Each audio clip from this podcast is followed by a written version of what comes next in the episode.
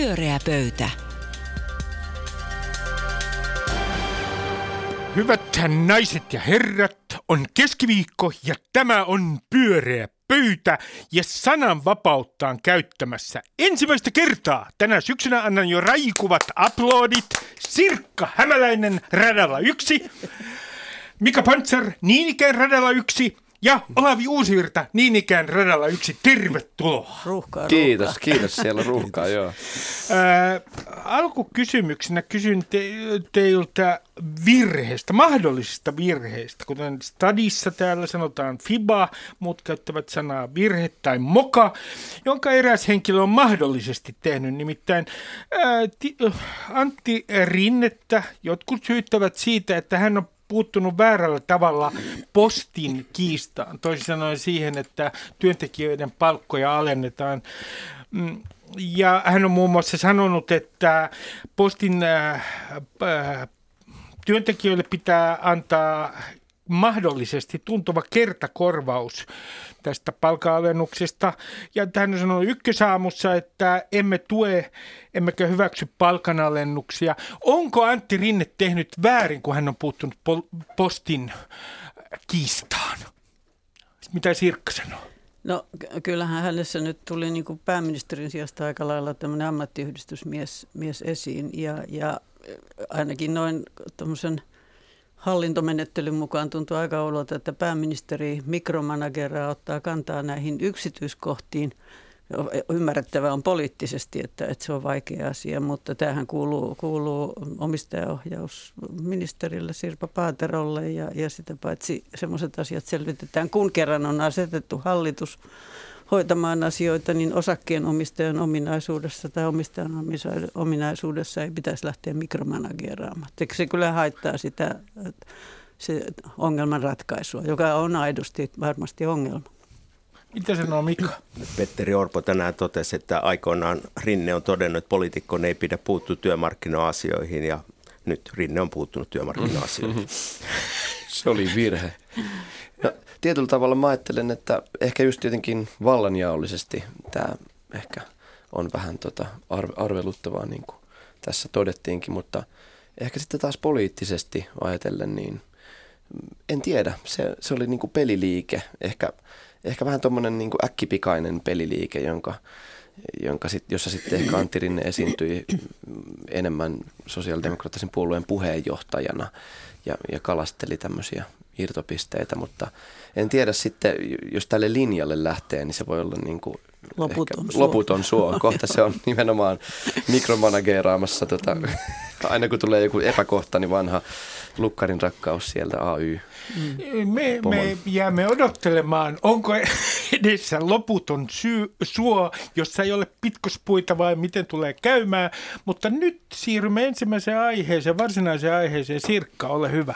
Joo, meillähän on juuri vastikään tullut esille suomalaistenkin kannalta hyvin tärkeät nämä ko- komission komissaarien tehtäväkenttien jakamiset ja siinä nimenomaan Suomen komissaarin Jutta Urpilaisen tai Suomen edustajan, Suomi, kukaan komissaareistahan ei varsinaisesti edusta omaa maata. Mutta Jutta Urpilaisen kohdalla hänen oman puolueensa edustajat ovat vahvasti olleet sitä mieltä, että se on vahva, vahva positio ja, ja sitten vastustajat on todennut, että sehän nyt ei ole kovinkaan vahva. Ja minusta olisi kiinnostavaa kuulla teidän näkemys. Hän, hän kuuluu tähän junior-ketjuun ihan, ihan sen takia, että hän on ensimmäistä kertaa ja sitten tämmöiset seniorit on siellä tämmöisen koordinointien, koordinoivien komissaarien ominaisuudessa. Hänen kenttänsä totta vie on, on sellainen, jossa Euroopan unionilla ei ole lainsäädäntövaltaa eikä hän voi silloin tehdä niin kuin aloitteita tai komissio ei tee tältä alueelta aloitteita. Mutta se on, mä itse näen, että se on äärimmäisen tärkeä alue. Se on tulevaisuuden kannalta ihan keskeisiä alueita ja, ja erittäin vaativa alue juuri sen takia, että siinä ei ole tätä aloitteen tekovaltaa.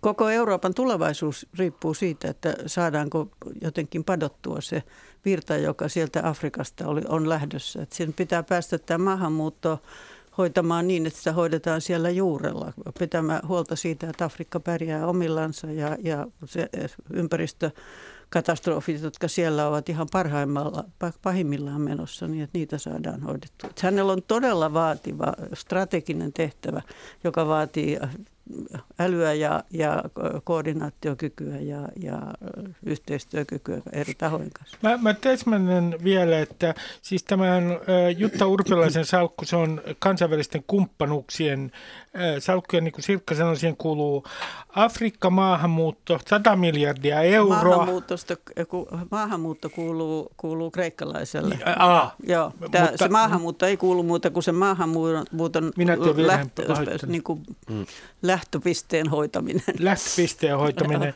Ja 100 miljardia, 100 miljardia euroa on tämä hänen sektorinsa budjetti. Mitä sanoo Mika? Onko tärkeää eikö, se, eikö se ulkosuhteiden, joo. koko ulkosuhteiden? Joo, se jakaantuu. Joo, joo se jakaantuu. Mä, mä olen samaa mieltä, että tämä on oikeasti ehkä kaikista kiinnostavin salkku, Joo. mitä voi olla jaossa. Että se, on, se on sekä niin kuin kriisin lähteenä Afrikka Joo. tulevaisuudessa, mutta myös varallisuuden, uudenlaisen varallisuuden synnyttämistä. Se ei se ole sattuma, että kiinalaiset, kaikki lentokentät on täynnä nykyään kiinalaisia, kun ennen Afrikan Joo. lentokentät oli täynnä ruotsalaisia. Että se on valtava muutos ja kiinalaisille se on iso strateginen kumppanuus eri Afrikan maiden kanssa. Mutta mielenkiintoista tässä retoriikassa, että kun me ennen puhuttiin joskus mun opiskeluaikaan puhuttiin kehitysmaista, nyt on puhuttu kehittyvistä maista, nyt puhutaankin jostain tämmöisestä kumppanuuksista, että yeah. et meidän niin kuin, mm. asetelma muuttuu ja musta se on paljon viisaampi, että me ollaan oikeasti, niin kuin, me ei voida mennä sinne niin kuin antamaan jotain, vaan me, me mennään myös saamaan ja se, mitä se kumppanuussuhteet on, niin, niin kyllähän musta Jutta Urpilainen, niin Pekka Haavisto, heidän molemmilla on erityisosaamista Afrikka-suuntaan, eli ihan oikea ihminen oikeaan paikkaan. Eikä ole suuremman edustaja, jolloin on Joo. paljon vaikeampi niin kuin saada sellaista sopua aikaa. Mun mielestä oli myös kiinnostava yksityiskohta tässä. Ää, nimittäin siis tämä kehityssanahan oli poistettu tästä vielä mm. aikaisemmin. Oli, oli puhuttu niin kehitysyhteistyöstä ja, tota, ja sitä sanaa ei, ei enää ole. Silti edelleen eilen tota, muun muassa Kaleva-lehdessä puhuttiin siitä, miten – miten niin kuin Afrikkaa kehitetään, ikään kuin EU olisi täältä niin kuin jotenkin ylhäältä kehittämässä mm. Afrikkaa. Siitä tulee, niin, siitä tulee vähän semmoinen niin kuin kolonialistinen klangi, että tota, et, et siinä ei tavallaan, niin kuin, musta se on freesimpi ajatus se, että tota, kumppanuus. tämä kumppanuus mm. ja, ja, ja siinä tapauksessa jotenkin niin kuin tuntuu oikealta suunnalta tämä uusi, mä en muista mikä se virallinen nimitys, Sirkka muistaa, että Tämä, kansainväliset kumppanuudet. Niin, kansainväliset kumppanuudet. Joo, se on niin kuin se virallinen. Ja tota, on samaa mieltä siitä, että se, se on niin kuin aivan olennaista että se suunta, mihin Afrikassa, ää, mihin suuntaan se muuttuu seuraavan 20 vuoden aikana. Että, no just tämä Kiina, että siinä missä vielä ää, 90-luvulla kaikissa ää, tota, vaatteissa ja tuotteissa luki Made in China. No lukeeko enää Made in China? Se mm, on tavallaan se sama, sama kehityssuuntahan on niin kuin edessä Afri- Afrikassa – Mm. Mä, mä kysyn teiltä yhden asian, kun esimerkiksi Olli Rehn on sanonut, että kansallisuudella, näiden komissaarien kansallisuudella on oikeastaan aika vähän väliä. Niin kuitenkin e, täällä Suomessa tietenkin ajatellaan näin, että, että no mutta nyt suomalainen sai tämmöisen posti, mutta mitä merkitystä sillä on, jos kansallisuudella ei ole mitään väliä? Tämä on minusta äärimmäisen tärkeää ymmärtää, että näissä tehtävissä he, he on kansainvälisiä toimijoita ja he eivät edusta omaa maata. Mutta, mutta siis tämä on se periaate, mutta käytännössähän siellä kyllä helposti mm. sitten. Ja sen takia minusta oli äärimmäisen mielenkiintoista, että italialainen pantiin vastaamaan taloudesta, Joo, joka, oli... joka koskee niin kuin budjettia. siis... Ja siis... kreikkalainen pantiin vastaamaan maahanmuutosta, joka, jossa muuten minusta on ihan pelottavaa, että sen Kreikan, Kreikan tota, Sinas, joka on varapuheenjohtaja myös, se otsikko on eurooppalaisen elämäntavan puolustaminen. Tämä oli uskomatonta. Siis mä mietin kanssa, että onko huonommin hoidettuja talouksia kuin Etelä-Euroopan maissa – Etelä-Euroopan maat, ja, niin se tuntuu jotenkin täysin absurdilta. Mutta siinä, on, niin siinä on toisaalta sellainen ajatus takana, että kun italialainen kir, yrittää kiristää budjettipolitiikkaa Italiassa, niin ei voida syyttää, että EU on kiristämässä. Vaan, niin, vaan toi voi hyvinkin olla siinä logiikka joo, taustalla. Niin, joo. Että musta se on oikeasti saattaa olla hyvin järkevää kyllä. Ihan sama kuin meillä joo. oli, tuota, Haavisto pantiin MTK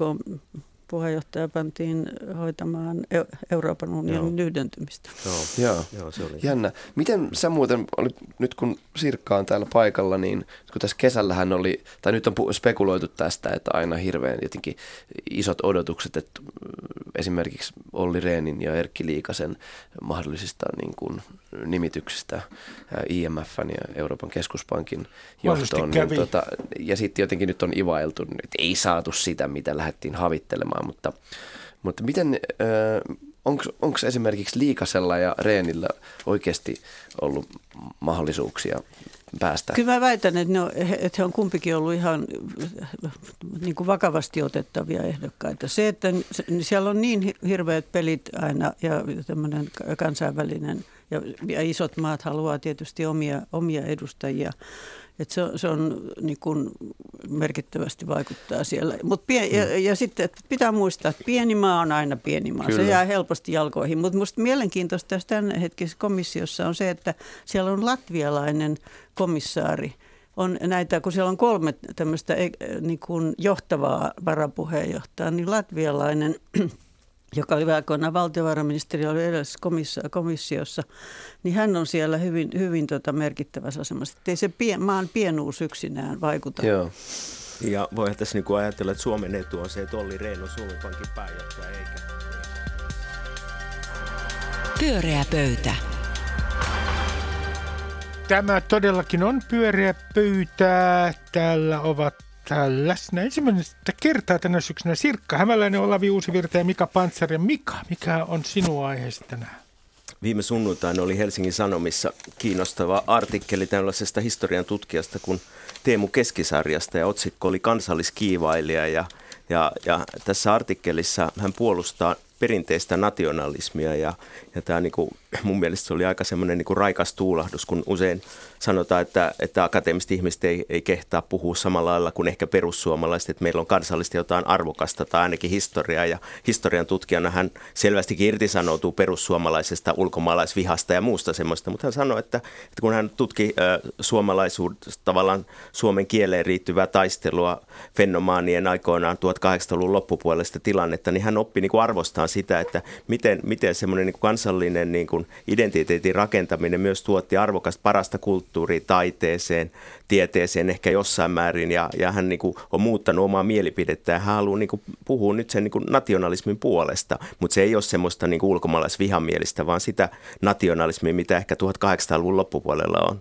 Ja mä itse, itse tota noin, on ollut monessa tämmöisessä historiaprojektissa mukana viimeisemmäksi liikesivistysrahaston satavuotishistorikissa, jos kerrotaan, miten suomalainen yrityselämä on niin kuin halunnut kouluttaa itseään ja kehittää itseään, niin, niin kyllä siellä näkyy niin kuin vahvasti ne suomalaisuusaktivistien rooli, niiden ihmisten, jotka oli perustamassa Helsingin Sanomaa edeltäjää, edeltävää lehteä ja muuta. Ja, ja sitä kun lukee, niin kyllä tulee mieleen, että on siinä semmoisessa kansallisessa solidaarisuudessa, semmoisessa eteenpäin katsomisessa, jota aika raikasta verrattuna siihen nykykriisiin. Tämä taitaa keskisarja puhuu jostain sielu, sielun kriisistä, mikä Suomessa on, niin mä oon kyllä samaa mieltä, että olisi kiva, että joku katsoisi eteenpäin. Ei ne ole perussuomalaisia välttämättä, mutta, hmm. mutta jo, joku tämmöinen kansallinen eteenpäin tämä katsominen. Tämä sielun kriisi, niin, niin mitä se tarkoittaa tämä sielun kriisi no, no, no, Kansakunnan vision ikään kuin jollain no, tavalla no, ei ole mitään oikein visiota. Ja, ja alemmuuden sitten, tuntoja. Joo, alemmuuden tuntoja. Jos joku ministeri uskoltaa ehdottaa jotain vähän työaikajärjestelyä, niin heti tämä niin kuin mielikuvitus tuhotaan. Tässähän ei ole mitään järkeä ja. Tämä on just tämmöistä suomalaista keskustelua. Aikoinaan Pekka Himanen, joka yritti niin kuin vähän tu- tuottaa uudenlaista puhetta, niin kyllähän kaikki nauro hänelle. Niin olisi on hienoa, että on olemassa sellaisia, joille voidaan vähän nauraa, jotka vie sitä jotenkin ajatusta eteenpäin. Ja sillä mä oon tämän keskisarjan kanssa samaa mieltä, mutta tässä haastattelussa on paljon muuta ihan käsittämätöntä. Niin kuin hän väittää, että esimerkiksi yrityshistoria, että siellä on paljon enemmän vapauksia kuin yliopiston professorilla, niin se on ihan potaskaa, että kyllä yliopistot tarjoaa ihan mahtavan vapauden höpöttää mitä tahansa radiossa, vaikka reaaliaikaisesti. Tämä kysymys kuuluu, että onko, onko nationalismi liian parjattua Suomessa? Ja pitäisi... Se riippuu ihan täsmälleen siitä, mitä nationalismilla tarkoitetaan. Siis kansallinen identiteetti identiteetti ja itsekunnioitus, niin se on ihan eri asia kuin semmoinen sisäänpäin kääntyvä nationalismi, että rajat kiinni ja, ja ei mitään vaikuta. Suomi on syntynyt sillä tavalla, että se on jatkuvat vaikutteet saanut muualta. Ju, juuri tämä Ensinnäkin tämä nationalismin aika on hyvin tuore ja lyhyt pitkä historiassa. Sitä ei ollut, ollut mutta mut sekin liittyy siihen, että, että nämä suomalaiset taiteilijat, nehän teki töitä Pariisissa, Berliinissä, muualla maailmassa ja vaikutteita koko ajan muualla. Mutta ne piti sitä suomalaisia juuriaan, juuriaan arvossa. Ja tämä minusta on äärimmäisen tärkeä. Ja monet muut maat osaa sen. Ne on erittäin globaaleja maailmanlaajuisesti toimivia, mutta ne tietää koko ajan olevansa ranskalaisia tai koko ajan olevansa saksalaisia. Et, et, suomalaiset pitäisi oppia kunnioittamaan itsensä ja arvostamaan itsensä ja arvostamaan myös toisiansa. Meillä koko kulttuuri ja kasvatus on sellainen, että lyödään päähän. Heti kun joku vähän nousee, niin ei, ei, ei, ei mm, pitäisi olla. Kyllä. Siis Suomen ruotsalaiset on siinä mielessä toisenlainen kulttuuri, että sitä meidän pitäisi to, to, Tosin silloin aikoinaan fenomaanit taisteli niitä suomenruotsalaisia vastaan, jotka oli sitä mieltä, että pysykö ihmiset maaseudulla ja jättäköön kehityksen jollekin muille maille, että, että eikä tämän mutta, päivän... Nyt, mutta nyt ne on paljon kannustavampia kyllä, kyllä, on. Tämän päivän suomenruotsalaiset on parempi kuin 1800-luvun suomenruotsalaiset. Mä luulen, että se perimmäinen ongelma tässä on se, että sana kansa nyt vain sattuu olemaan saksaksi – das Nation. Et se on tavallaan niin kuin, se on pilalla, se sana on pilalla, sitä ei voida oikeastaan niin kuin käyttää ja, ja, ja ja national, mm. kansallinen, niin se, se niin kuin heti on silleen, ei kiitos. ei, ei, et se, se on niin kuin, ja, ja tämä on niin kuin musta, musta oleellista, niin kuin Sirkka sanoi, että, että mikä, se, mikä se kansan määritelmä nyt sitten lopulta on. Mm. Että tässähän keskisarja aika vahvasti niin kuin rinnastaa sen kieleen, suomen joo, kieleen, joo. ja se puhuu nimenomaan sen suomen kielen puolesta, ja si, si, niiltä osin kyllä yhdyn ihan, ihan samalla tavalla, tai niin kuin yhdyn hänen näkemyksiinsä, että suomen kieli on kyllä jotain sellaista, mitä on syytä puolustaa. Kyllä. Ja tota, mutta mitä muuta se kansa on? Se on kansallis, kansallistunne. Mitä teille on, niin kuin, mitä se kansallistunne on? Sitä mun on paljon vaikeampi jotenkin niin kuin hahmottaa. Ylipäätään siis, jos mä katson vaikka mäntyä tuolla ulkona tai koivua. Tuolla Näkyykö näkyy siellä mäntyä? Aivan Olavi. pieniä koivuja juuri yhtä. istutettuja koivuja, niin siis jotenkin yhtäkkiä niiden näkeminen no suomalaisia koivuja. Sitten kun kuljetaan tuosta niin kuin niin parisataa kilsaa tonne päin, niin sitten onkin venäläisiä koivuja. Niin tavallaan siis samalla tavalla niin kuin välillä mm. musta on, me nähdään niin kuin jotain sellaista, mitä ei todellisuudessa ole olemassa. Että se kansallisuus niin kuin ahmasee sisäänsä niin kuin semmoisia. Mutta kyllä siinä on tietysti semmoinen, semmoinen omat juuret ja, ja tietynlaiset mm. suomalaiset tavat ja, ja suomalainen. Kyllä. Että kyllä, kyllä niin kuin musta semmoista, semmoista pitää voida arvostaa, mutta se ei sulje pois sitä, että niin. jokaisella maalla on ja pitää voida arvostaa ihan yhtä lailla kuin me pitää arvostaa toinen toisiamme suomalaisena ja arvostaa muita kansoja ja niin, heidän kansallista identiteettiä. Kyllä. Mä, mä, mä kyllä ehkä puolustaisin myös sitä komissaariota, joka haluaa puolustaa eurooppalaisia arvoja, että siinäkin on mun mielestä se voidaan määritellä jossain ehkä suomalaisten näkökulmasta, että sen kuuluu vapaus ja demokratia kyllä, ja muut tämmöiset, ja nehän on oikeastaan aika hienoja, ja silloin se voi ollakin, että se kohdistuu Unkaria ja Puolaa kohtaan enemmän se eurooppalaisten arvojen puolustus kuin esimerkiksi muita maita, Kiinaa tai Venäjää Joo. kohtaan. Mutta, mutta eikä, eikä tässä yksi ongelma... Oikeusvaltio, niin se oikeusvaltio, myös oikeusvaltio niin iso, se on niin iso asia, Joo, siitä, se on Joo. todella hieno asia. Eikö, eikö tässä ole yksi ongelma, että koko ajan nyt sanotaan, että tämä suomalainen yhtenäiskulttuuri on ikään kuin hajoamassa. Ja, ja sitten on tämä keskustelu siitä, että pitääkö meillä olla sellaisia yhteisiä tarinoita ja mitä ne tarinat on tulevaisuudessa, mm. kun kenties sota ei ihan riitä siihen, jotka yhdistävät kansakuntaa, niin, äh, niin äh, onko Suomi jollain tavalla tässä mielessä jotenkin todella niin kuin sielun kriisissä, että, että meil, meillä on tuota, nämä vanhat tarinat, mutta mitkä ovat ne uudet tarinat, jotka mutta ikään kuin Suomi yhdistäisivät ihmisiä? 600 vuotta oli osa Ruotsia ja 110 vuotta osa, Venäjän, tai oli tosin aika itsenäinen mm niin kuin, mutta, mutta sit, ja, ja sitten on sata vuotta ollut, ollut nyt itsenäinen. Niin, kyllä niin pitäisi olla itse, Joo, ja pitäisi olla semmoinen, että, että tavallaan niin kuin se oma, oma, kun se on säilynyt suomalaisuus tässä kuitenkin semmoinen omalaatuinen suomalaisuus, joka on koko ajan saanut vaikutteita muualta, mutta miksei, miksei me voida luottaa siihen, että mm. säilyy edelleenkin. Mielenkiintoista tässä haastattelussa oli, oli siis se, miten tota, tavallaan suuren arvon ja merkityksen Teemu Keskisarja antoi sille ikään kuin ikään kuin se, selviämiselle siitä sisällissodasta, että miten mm. nopeasti ikään kuin lainausmerkeissä nopeasti ne haavat ikään kuin umpeutuivat. Ja sitten tämä talvisodan henki, että, että se on jotain niin kuin sellaista, mitä, jotain, että se on ihme, se on mm. ihmeellistä.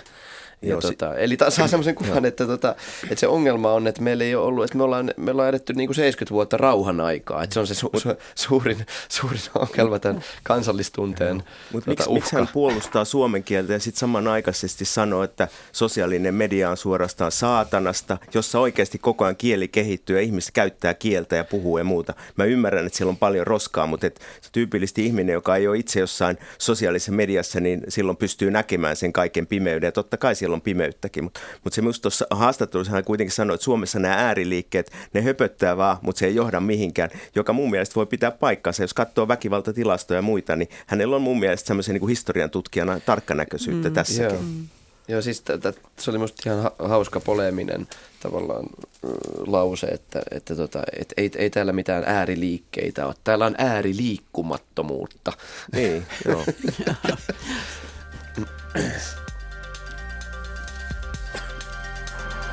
Pyöreä pöytä. Me emme ole ääriliikkumattomassa tilassa. Kaikki virtaa täällä studiossa. Öö, Olavi, mitä on mielessäsi? Tuota noin. Tuossa muutama viikko sitten vietettiin Suomen Turussa sosiaalidemokraattisen puolueen 120-vuotis juhlallisuuksia. Eli puolue on siis perustettu laskujen mukaan 1899. Mm-hmm. Ja tota, siellä sitten juhlallisuuksien osana SDPn varapuheenjohtaja ja liikenne- ja viestintäministeri Sanna Marin esitti puheensa osana kolme utopiaa, josta yksi liittyi työajan, työaikaan, työajan lyhen, lyhentämiseen, mikä tavallaan tuntuu ihan loogisena jatkumona. Sehän on ollut mm, SDPn tota, virallinen agenda jo silloin sata vuotta sitten. Forssan niin miksi se ei? Kyllä. Ja tota, Sanna Marin äh, esitti tämmöisen utopian, että, että voisiko olla mahdollista jollakin aikavälillä äh, siirtyä joko kuusituntiseen työpäivään tai nelipäiväiseen työviikkoon. Onko se kahdeksan tuntia se lopullinen totuus? Minun mielestäni ihmiset ansaitsevat enemmän aikaa perheittensä, läheistensä, harrastusten ja sivistyksen parissa. Tämä voisi olla se seuraava askel meille työelämässä ja tämä tietenkin herätti sitten paljon keskustelua ja, ja tota, lauseita puolesta ja vastaan. Ja tota, nyt haluaisinkin pyöreän pöydän ritareilta kysyä, että mitä te ajattelette tästä? Jotenkin mielenkiintoinen, jos joku samaan aikaan taistellaan muutaman minuutin päivittäisen työpäivän pituudesta, että onko se kuinka hankala asia vai pitäisikö se korjata. Hmm. Ja tässä puhutaan sen aika monesta tunnista sitten. Hmm. Mitä ajatuksia tämä herättää? Hmm. Ja, no, no, no mä, mä oon tietysti niin kuin sitä mieltä, että kiva, että jollain on mielikuvitusta ja heittää tämmöisiä ajatuksia ja ihmettelen sitä, että miksi me puhutaan teknologiasta, puhutaan aina siellä mielikuvituksellisesti kaiken maailman Internet of Thingsseista ja muista. Miksi joku, joka sitten esittää yhteiskunnasta jotain uudenlaisia rakenteellisia, aika radikaalejakin ratkaisuja, niin miksi se sitten upotetaan heti? Eli niin kuin aikaisemmin sanoin, että ihmettelin aikoinaan, miksi Pekka Himanen oli pakko upottaa, niin tämä on ihan tyypillisesti Suomessa. Sitten kun jossain tulee tämmöinen mielenkiintoinen ajatus, niin se upotetaan, että, että, että että mulla heti tuli tietysti tästä mieleen Paavo Seppänen, Pekka Seppäsen isän tota, yli 50 vuotta sitten kirjoittama kirjoitus, jossa hän perusteli nimenomaan talouden logiikalla se, että pitäisi siirtyä kuustuntisiin työpäiviin. Eli, eli silloin olisi mahdollisuus jaksottaa, että on niin kuin kolme kuustuntista työpäivää peräkkäin, eli pääoma olisi tehokkaammassa käytössä. Eli kyllä tämä voisi nähdä myös ratkaisuna tämmöinen niin kuin pääoman tehottomaan käyttöön meidän yhteiskunnassa. Ja musta se on mielenkiintoinen ajatus. Että, että, Mutta se perustuu aika tavalla sitten teolliseen prosessiin, jossa on kysymys nimenomaan pääoman pääomasta, jos me ollaan enemmän enemmän siirtymässä palveluihin. Et mä vaan ajattelen sitä mm. kauhutilannetta, jota kohti me ollaan hyvää vauhtia menossa, että suuri osa väestöstä on vanhaa, jota pitää hoitaa. Meillä ei ole työvoimaa sen hoitamiseen. Jos se, nytkään se työvoima ei riitä ja, ja tämä tilanne pahenee merkittävästi seuraavien 10-20 vuoden kuluessa, jos työpäivä lyhennetään kuuteen. Siinä pitäisi sen tuottavuuden nousta sillä tavalla, että, että, ja, ja, että mun mielestä tämmöisessä – niin kuin hoivatyössä on vaikea ajatella, että mikään teknologia pystyy korvaamaan sitä mm. ihmistä ja ihmisen läsnäoloa. Eikö se ole vähän mysteerikin, että miksi se työn tuottavuus ei ole noussut, joo, jatkanut joo, nousemista? Pakko digitaalinen vallankumous menee, meneillään. Mistä se voi johtua? Joo. Ei missään maassa, sehän ei niin. koske mm. Suomea niin. ollenkaan. Mutta mut se on tyypillisesti niin kuin esimerkiksi jossain arkkitehtuuri-insinöörialoilla, jossa se on suorastaan laskenut, niin se on voinut liittyä siihen, että ollaan vasta otettu järjestelmät käyttöön, että me ollaan vasta näkemässä tulevaisuudessa, miten ne tuottaa, että mm. se, se on mahdollista näin. Mutta mä oon samaa mieltä Sirkan kanssa, että, että meillä on oikeasti pula hoitavasta henkilökunnasta mm. tulevaisuudessa ja sitten se pitää ratkaista tavalla tai toisella. Maahan. Ja, Silloin pitää hyväksyä maahanmuutto. Niin, mm. niin, nimenomaan maahanmuuton kautta ja hyväksytään se, että, että mä, mäkään en näe sille vaihtoehtoa, mutta kyllä mä toisaalta näen sen, että, että, että kyllä tuottavuuden kasvulla, jos semmoisen oikeasti satsattaisiin meidän yhteiskunnassa enemmän kuin johonkin työhön osallistumisasteeseen, niin me voitaisiin saada paljon aikaa, mutta jos yrityksissä on mielikuvituksessa, siellä ei investoida, niin ei sitä kyllä tuottavuuden kasvu tuetaan, tuetaan mm. erilaisilla Joo. valtion toimenpiteillä Joo. olemassa kyllä, olevaa. Kyllä. Mutta mitä te sanotte tästä, että, että tässä keskustelussa on viitattu muun muassa johonkin Nokian renkaiden kokeiluun, sitten Ruotsissa tehtyihin kokeiluja, ja sitten perustellaan tätä kuuden tunnin työpäivää ja nelipäiväistä viikkoa sillä, että itse asiassa tuottavuus nousi. Uskotteko te näihin kokeiluihin, siis, näihin yksittäisiin kokeiluihin? Mutta kyllä monessa maassa on todettu se, että kun työaika on lyhennetty, niin sen työn tuottavuus on noussut ihan siitä. Yksinkertaisesti, jos on kovin pitkä työpäivä ja väsyy. Niin Tehokkuus te, laskee. Te, ja tehokasta, tehokasta työaikaa ei kuitenkaan ole kovinkaan paljon. Minusta oli aika hurja, hurja, tämähän on erittäin merkittävä johtamis- ja, ja tämmöinen logistiikkakysymys. Kun rakennusalalla oli tehty tämä tämmöinen kameroilla seurattu, kuinka, mikä on niin kuin tehokasta Joo. rakentamisaikaa, niin, niin koko se, se töiden järjestely, meillä säästetään kaikissa näissä avustavissa tehtävissä – ja sitten, sitten ne, jotka tekee jotain tähän, tähän varsinaiseen työhön liittyvään, ne joutuu kä- käyttämään suuren osan ajastaan ihan johonkin muuhun. Ja, ja ihan sama sairaaloissa. Lääkärin aika menee joo. kirjoittamaan raporttien Kyllä. kirjoittamisen ja muu. Ja siellä oikeasti ehkä sillä teknologialla voisi olla joku rooli, että se tapahtuu dokumentaatio niin kuin tieto, tietotekniikan avulla, eikä niin, että lääkärit käyttää kymmensormijärjestelmää, jos ne osaa. Tämä on tämä suunnittelu, johtamis, organisoimisongelma ja mm. nimen, en, se on myös sitä julkisessa sektorissa, koska julkinen sektori vaikuttaa kilpailukykyyn. Ja siksi siksi musta on niin mm. outoa, että muutaman minuutin työaika on niin, niin suuri, että sitten käydään sotaa tuolla, tuolla työmarkkinoilla. Joo, tässä se. kiintosaa myös on se ajatus, nyt kun tässäkin keskustelussa puhutaan koko ajan kasvusta ja, ja tuottavuuden kasvusta ja, ja tota, niin se ajatus, että miten me se kasvu tavallaan niin kuin nähdään, että, että musta tavallaan kiintoisaa tässä avauksessa on, että tämä tietyllä tavalla niin kuin kätkettynä tai implisiittisesti niin kuin sisältää semmoisen ajatuksen johonkin muuhun suuntaan ulottuvasta kasvusta kuin vain eteen ja ylöspäin paisuvaisesta mm. niin kuin kaksiulotteisesta kasvusta, niin kuin talouskasvusta. Ja koska nimenomaan tämä maininta siitä, että mielestäni ihmiset ansaitsevat enemmän aikaa perheiden läheistensä harrastusten ja sivistyksen parissa, niin tavallaan se sehän, miksei sitä ajatella kasvuna, mm. että se olisi kasvua, se olisi nimenomaan niin kuin syvyyssuuntaan ulottuvaa henkistä kasvua, mm. henkistä kehitystä. Si- mehän voidaan yhtä hyvin laittaa... ympäristösuojelu niin, tai niin, ympäristö- niin, sitäkin voidaan mitata. Me voidaan yhtä hyvin laittaa pörssisivulle semmoinen mittari, missä tätä mitataan. Kyllähän niin kuin työpanoksessa tänä hetkellä niin kuin 10 prosenttia työpanoksesta Suomessa menee vapaaehtoistyöhön. Ja meillä on sellainen sektori. 40 prosenttia kaikesta työstä menee kotitaloustyöhön. Että meillä on olemassa niitä Joo. työn sektorit, joita vain ei tunnisteta eikä tiedosteta. Eikä, ja joo. sen takia minusta joku työhön osallistumisasteen kasvattaminen, jos ei huomata, että tuottavaa työtä tapahtuu kodeissa, niin on jotenkin aika omituista. On, joo. Et, et, tai, tai se, että katsotaan, että 15-20-vuotiaiden, kun otettaisiin pois koulusta, niin sillähän saataisiin työhön osallistumisaste kasvamaan aivan valtavasti. Mut, se on järkyttävä ajatus. Joo. Yksi, mikä pitäisi myös korjata, on se, että uskonnon perusteella määritellään palkka, palkat. Että jos sunnuntaina on kaksinkertainen työpalkka, niin miksei sitä ole lauantaina, kun on juutalaisten sapatti, niin, tai perjantaina, kyllä. kun on islamilaiset. Se on, siis, se on, että on niin kuin aika mä, mä kannatan sitä sapattiosuutta. se on minusta aivan loistava. ne pitää erottaa uskonto ja yhteiskunta, niin kuin, tai siis tämä talous. Musta taas on kyllä hyvä, että meillä on olemassa selkeitä rytmejä. Että se, mikä ihmiselle tuottaa suurinta niin kuin stressiä, on se, että on ajankäyttörytmi, siitä puuttuu rytmit. Ja sen takia, ja eri ihmisillä niin, ja, ja sen takia sunnuntai on hieno keksintö, että puolustan sunnuntaita, vaikka käynkin kaupassa sunnuntaista. Pyöreä pöytä. puolustamme sunnuntaita. No viimeiset sanat hieno, Mika. Täällä olivat tänään Sirkka Hämälän, Mika Pantsari ja Olavi Uusivirta. Kiitos teille. Ja Pauli Aaltositella palaa seuraavan kerran keskiviikkona taas meidän vakituinen juontajamme. Terveisiä Paulille. Ja miettikää tänään noin nationalismista puheen olla, miltä tuntuu olla montenegronainen. Miettikääpä sitä. moi moi.